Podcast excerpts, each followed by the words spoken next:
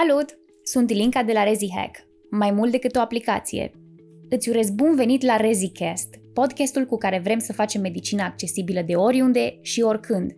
Ascultă-ne în autobuz, la duș sau la plimbare în parc, pentru subiecte legate de patologia medicală și viața de doctor. Scopul nostru este să te pregătim pentru rezidențiat și ce urmează după. Episodul de azi face parte din seria Patologie în 4 minute – urmează să discutăm despre cancerul de prostată. Riscul apariției acestei patologii crește cu înaintarea în vârstă. De regulă, cancerul de prostată rămâne asimptomatic pentru o perioadă lungă de timp. Se detectează fie prin screening, adică prin măsurarea PSA-ului, care crește, sau se observă modificări la tușeul rectal, adică apare o consistență dură sau senzația de nodularitate, în mod normal, consistența prostatei la tușeul rectal ar trebui să fie ca și cea a eminenței tenare. Ca și idee de reținut, PSA-ul crește cu vârsta și valorile trebuie întotdeauna adaptate vârstei pacientului.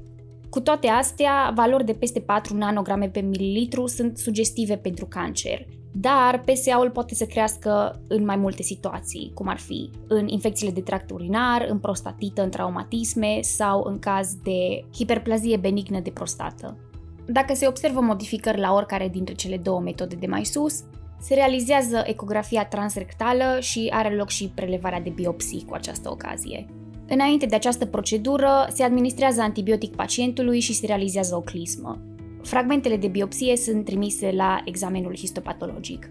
Tratamentul se face întotdeauna în funcție de dorințele pacientului, dar și în funcție de speranța de viață a acestuia, Mulți pacienți sunt diagnosticați la vârste înaintate și de aceea trebuie prioritizată calitatea vieții. Uneori, patologia e așa avansată că pacienții se prezintă direct cu metastaze osoase. Acestea trebuie evaluate cu ajutorul scintigrafiei osoase. Întotdeauna se calculează scorul Gleason. Acest scor ne oferă indicii despre potențialul de metastazare al tumorii. Tratamentul se face în funcție de invazia tumorii. Tumorile localizate se țin sub urmărire, când scorul Gleason trece de 6, se începe tratamentul. Opțiunile de tratament includ fie radioterapia, care se poate realiza chiar și sub formă de brahiterapie, adică radioterapie la nivel local, și această metodă se preferă la cei care prezintă tumori care nu invadează țesuturile din jur. Se poate realiza și prostatectomia radicală. După prostatectomie, în mod normal, PSA-ul trebuie să fie 0, pentru că teoretic s-a excizat tot țesutul prostatic. Dacă nu e zero, înseamnă că există metastaze sau țesut prostatic restant. Prostatectomia radicală implică și excizia vaselor deferente, deci pacientul o să rămână infertil. În caz de metastaze, se optează pentru terapie hormonală, care constă în castrare medicală prin administrare de GnRH, adică hormon eliberator de gonadotropină.